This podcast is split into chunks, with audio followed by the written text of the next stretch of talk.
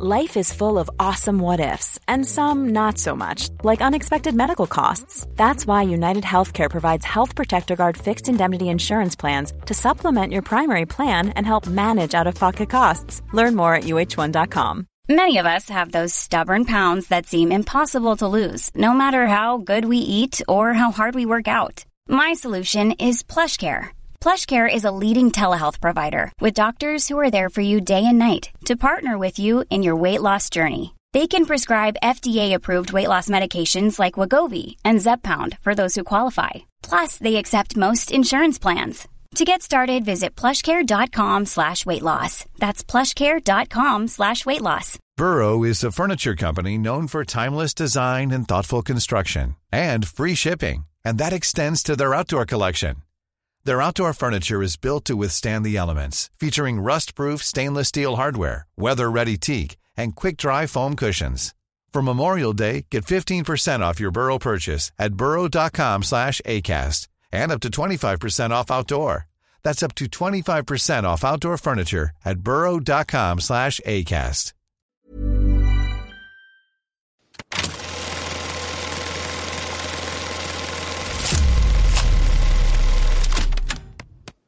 What's up, everyone? Welcome back for a brand new episode of Collider Dailies. I'm Perri, this is Steve, and we have three very interesting stories to run through today. Steve, how goes it?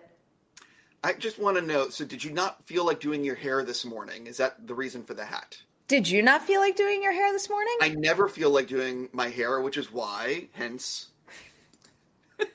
Um, I felt like uh, embracing a little Stephen King because we have a Stephen King story on our lineup, and also it is a week away from Halloween, so you will see a lot of uh, Halloween horror T-shirts and hats in the coming days on Collider Daily. So there is the reasoning for my hat today. All right, story number one is another release date delay. We we said this might happen the other day and sure enough it is happening. Mission Impossible 8 is delayed. Paramount delayed the movie from its planned June 28th, 2024 release date to May 23rd, 2025. So like other films of this size and scale, it is being forced to move largely because of the SAG AFTRA strike, because a lot of these films have had to stop production and will not be able to be completed in time for their 2024 release date. So there is a chance that, again, this could be one of many to come. As far as Mission Impossible 8 is concerned, though, Steve, do you think that having more time between Dead Reckoning Part 1 and Mission Impossible 8, which they're changing the title for also, it's not going to be Dead Reckoning Part 2 anymore, do you think that this wider gap between releases is going to help or hurt this movie? It's absolutely going to help. I have a lot to say on this. Uh, number one, um, they have not filmed. I, I interviewed Chris McQuarrie for Part 1 and he told me that the main set piece, the big set piece of part two, they hadn't filmed yet. And I don't want to spoil what it is for people that haven't seen the movie, but it involves water. And uh, it's a big, big sequence, and um, they haven't filmed it yet. So you can't make the release date if you haven't even filmed a huge set piece. Like they were supposed to film the rest of the year. So there's a lot of this movie, probably at least 50% of this movie that needs to be filmed. You're never going to make a summer of 2024. That's number one. Number two, uh, the movie had the unfortunate situation of coming out like a week before Barbenheimer, and it got killed because uh, it just it, it had no large screens. It didn't do as well as they expected. And one of the reasons why they're dropping the name Dead Reckoning Part 2 is they need to make sure people don't feel like you have to have seen the last one to go to this one. So it actually makes a lot of sense to do Mission Impossible 8 or switch it to another title. And they'll probably, to, to be honest, they'll probably rework Dead Reckoning Part 1 into just Dead Reckoning. I'll bet you they drop Part 1 mm. at some point. And so it's just Mission Impossible 7 Dead Reckoning, Mission Impossible 8 something else. And the extra year will allow people to watch the film on Paramount Plus, on Blu ray, on airplanes, on wherever you see a movie. And when it comes out in the summer of 2025, people will be hungry for Mission Impossible. They'll have forgotten the last one didn't do as well as they had hoped. basically it's all upside moving to 2025. I am in agreement on some. I think it's a mix of both. On the one hand, I do think it's going to help that people have more time to catch up on the movie that they might have missed in theaters. And I do think it is smart to drop Dead Reckoning Part 2. But then on the other hand, when I really think about it, this is the problem we're having with the large majority of franchises. It doesn't like it it only matters so much that they drop Dead Reckoning Part 2. It's still the eighth Mission Impossible movie and with every single movie you release, your audience gets narrower and narrower and narrower. So they're going to run into that problem no matter what. And then the other thing that I keep thinking about, and this isn't Mission Impossible specific, I think this is industry wide, it's just such a crapshoot with these gigantic, massive budgeted films. Such a small percentage of them are actually crushing it at the box office. And while Mission Impossible is a franchise that I do love, it, it does seem like it's being relegated to that group that, you know, it didn't crash and burn at the box office by any means. It still made a, a, nice chunk of money, but it's not making enough anymore to justify these huge budgets. Well, the, the, something else about Mission Impossible, and it's the same. And I had this discussion with a movie producer or two uh, when it didn't perform, and we were talking about why didn't it perform. And I think it's very important uh, to to if you stand like, let me give you an example. You stand at the AMC Century City, which is a huge movie theater in Los Angeles, very popular. Uh, we do screenings there. If you just stand there in the lobby and look at the people that are going to see movies, they're primarily under 35. It is the large majority of the audience. And the problem with Mission Impossible, the problem with Indiana Jones, uh, Dial of Destiny, and a lot of these movies that are geared towards an adult audience is they don't have any people in it that under 35 or teenagers want to go see. So, like, I love Tom Cruise. I love Simon Pegg. I love the Mission Impossible cast and, and Chris McQuarrie. And I, I think the movie was phenomenal, uh, Dead Reckoning Part 1. But there's nobody for Gen Z to go see. There's no young star. There's no Jenna, Jenna Ortega. There's no person that's going to like pull people in from a younger audience. And I think that's something that a lot of people are losing track of that like my mom is fine watching Mission Impossible at home. Like she doesn't need to rush out to go see the movie. And, and what I'm saying is I think that these huge budget movies need to factor in that the primary audience of the at movie theaters is a younger audience and you need to entice them to come in with people that they want to see in a movie. That's why I think Beetlejuice 2 is going to be a juggernaut because Jenna is so so popular. It's a cool movie. It's you know everything about that movie is cool, but the reason it got made is Jenna Ortega because you're you're essentially going after a younger audience, and the older audience that comes along, well, that's great. So well, I just think it's I think it's important, and these movies are not factoring that in.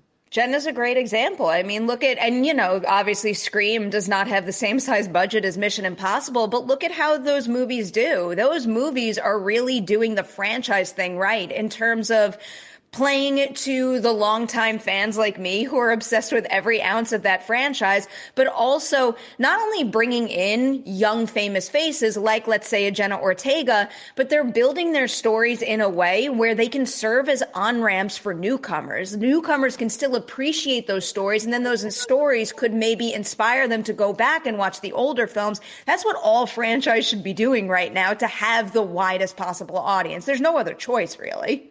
Yeah, and look, I, I think you're right though. The fact of the matter is, once you get up to Mission Impossible seven and eight, there is an element of for the audience. Do I need to have seen all these other movies to go see this movie? And I mean, I I personally think you Mission Impossible, uh, Dead Reckoning.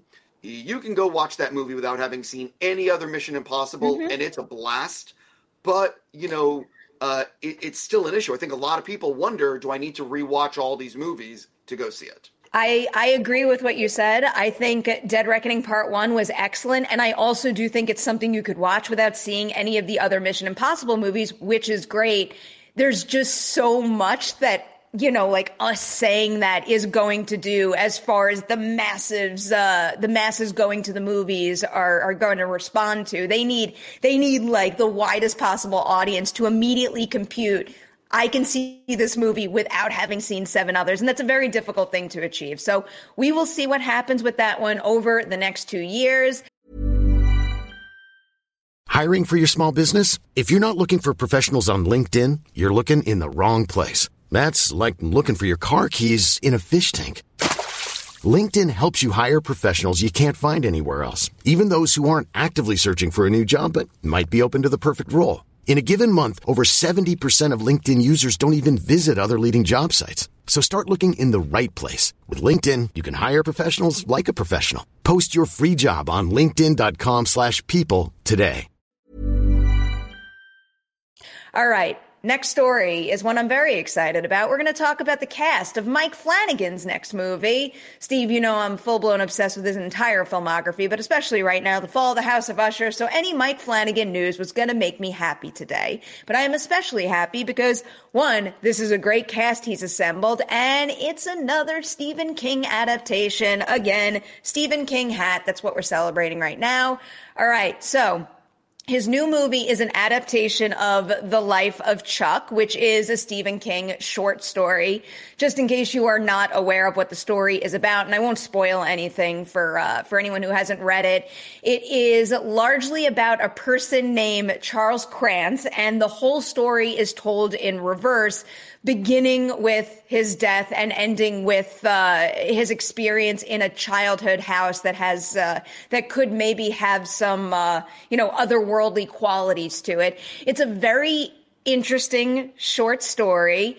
It's actually in the same book that um, I believe the Boogeyman is in, and I am very big into expanding Stephen King's short stories or taking like I'm thinking about Pet Sematary Bloodlines too, Steve. Taking a couple of lines or or even just a single chapter of a book and using that as an opportunity to expand rather than doing a straight adaptation. So I think this story has a lot of potential, especially in Mike Flanagan's hands and especially with these characters in the hands of people like Chiwetel Ejiofor, Karen Gillan, and Jacob Tremblay rock, rock, solid group right there. Those names are being added to a list that already includes Tom Hiddleston and Mark Hamill. So, yay, I am very excited for the life of Chuck. Yeah, whatever Mike Flanagan is smoking, I think more people need to smoke it because that man, it's like I don't understand when he sleeps. I truly don't. Because it's like every all the time he's either filming, wrapping, or writing and then shooting. Like I don't understand when he takes a break. And more power to him because what he writes is so good. What he makes is so good. It's not like he produces weak sauce things that I'm not interested in. He's a very, very talented screenwriter, mm-hmm. a very, very talented director, and it just tells you how good this script must be if you have that cast coming along. Yeah, and you know, he's definitely someone who is well known for working with the same people over and over again. And there's definitely a couple of familiar names on this list right here, which is very exciting. But, you know, just going back to the fall of the House of Usher, I feel like what he accomplishes in that in that uh, series with those stories is just a sure sign that he's going to be able to make the most of the life of Chuck uh, short story from from Stephen King, of course, just because like there's so much room to explore and build. Like it's a very interesting short story. And for me, I do think the, you know, I'm not going to call it a reveal, but where it lands in the end is, is a, like a solid gut punch. But there's a lot of empty space there, a lot of empty space that I think a writer like him can really make a lot out of. So I'm very excited to see how this one turns out. Do you want to move on to our last story of the day, Steve? Sure, what the hell? A potential big one here. We've got an update on the upcoming movie American Fiction. So, why this is a pretty big deal is because one, American Fiction is a feature directorial debut from Cord Jefferson. When I was busy reading a bunch of most anticipated movie at TIFF lists, uh, I didn't really see a whole lot of American Fiction. Yes, yeah, some people had it on their radar because it stars Jeffrey Wright. That's very exciting. But I feel like no one was really valuing it in terms of what it could do during award season.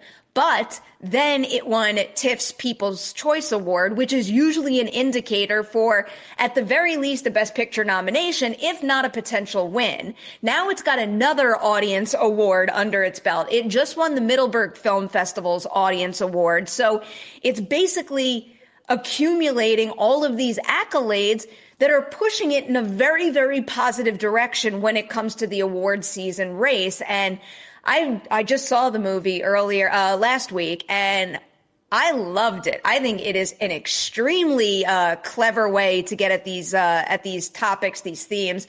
Just in case anybody out there does not know what the movie is about, it stars Jeffrey Wright as Monk, and he's a novelist who's basically just had enough with books reducing people to stereotypes and, and also with readers being okay with that happening. So in order to kind of skewer specifically black books that use very offensive tropes, Monk writes one of those books himself under a pen name. And, you know, the, the thing winds up being that book takes off and becomes very popular and you know it explores his experience and how he processes that kind of situation through it. And it's just done so so creatively and in a one of a kind way. I mean uh, obviously this is uh, jefferson's first feature so this is his you know his his big uh, his big coming out with this movie but like I, I, watch a movie like this and I'm thinking to myself, nobody could have directed this story quite like he did. And all of that just tees up American fiction for a really good award season run.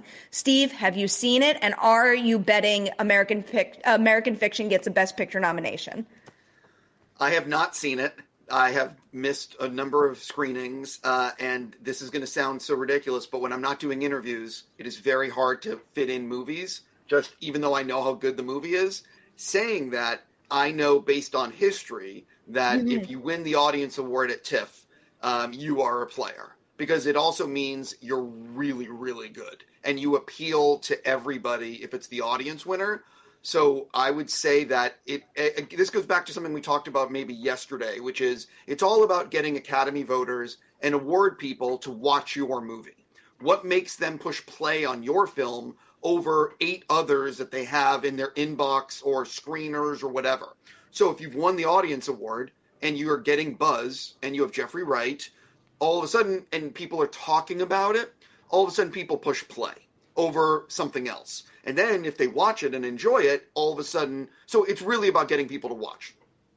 So um, I haven't seen the movie yet, but I'm confident that it's a player in Best Picture just because it, of what it's done at TIFF. And if you look, and I, I forget the, the, statistics, but it's like the last 15 years, I think it's a crazy number of yes. them have been nominated for Best Picture. So it's it's basically like a shoe in. You know? I am very, very confident American Fiction, at the very least, is going to get a Best Picture nomination. Another thing to be aware of with American Fiction is I mean, this probably goes without saying, given it won an audience award, but hopefully you know what I mean by this. It's a huge crowd pleaser. It's, it's a movie with thematic heft that is also wildly charming and entertaining to watch. I think it's the complete package in terms of people seeing it, falling in love with it, and it building buzz throughout the season. But just to get out what you were just saying, Steve, if you want to know how many TIFF uh, movies go on to get Oscar nominations, if not wins, these were the most recent titles to win the People's Choice Award at TIFF. The Fabelmans, Belfast, Nomadland, Jojo Rabbit, Green Book, Three Billboards, La La Land, and Room. And then also Gold Derby broke this down nicely. If you want to look at the uh, the Middleburg Film Festival and what happened with the movies that won audience awards there, you have Philomena, The Imitation Game, Spotlight, Lion, Green Book, Minari, and Belfast. So these two these two festivals are good indicators. And as someone who's rooting for American fiction, I wanted to get all those accolades because I want to see it go all the way to uh, Oscar night. Yeah, it's exactly what we just said, which is that it, it's basically like a it's a lock, you know, or as close to a shoe in as you can get outside of Oppenheimer, you know, and um, uh, Killers of, of Osage. You know what I mean? Of Killer, Killers, Killers of the Flower Moon, and, and like, hey, even Barbie, even Barbie, Steve, Barbie's I, up there right now you know what's funny? I don't think people realize, or enough people realize, that that's almost assuredly getting a Best Picture nom. It would be like shocking for it not, just because of how big that movie was and how much money it made and just the buzz on it. Um, I, I would be shocked if it's not nominated for Best Picture. I don't mm-hmm. see it mm-hmm. winning, but being nominated is still a huge deal. Oh, yes, without a doubt. All right, we got to wind down this episode, but before we do, I am dropping a very special link in the live chat because the link that I just put in the live chat will get you access to enter to win free tickets to our lights out screening on Saturday night with a post screening Q&A with David F. Sandberg. You do not want to miss it. Trust me when I tell you that. All of the Scary Perri Horror Series screenings have been a lot of fun, good vibes. So if you want to take part in it yourself, fill that form out and enter to win some tickets. Steve, any upcoming screenings you want to tease for everyone? Uh, yeah, we're doing freelance tonight. Um, I think I'm going to put on Twitter. I think we have a few open seats, so I might, might give some away. Holdovers in New York and LA tomorrow night, and later this week, picking winners for Invincible season two premiere with Robert Kirkman Q and A. Um, and there's actually some, maybe two other things that we haven't announced yet that Ooh. I'm working on as we speak. I don't even know about those. I'm curious. uh, one of one of them is going to be really cool. All right, I believe it. I believe it coming from you. All right, everyone. With that, that is an end to today's Collider Dailies. We will be back tomorrow with a brand new episode with John and Maggie. So stay tuned and see you then.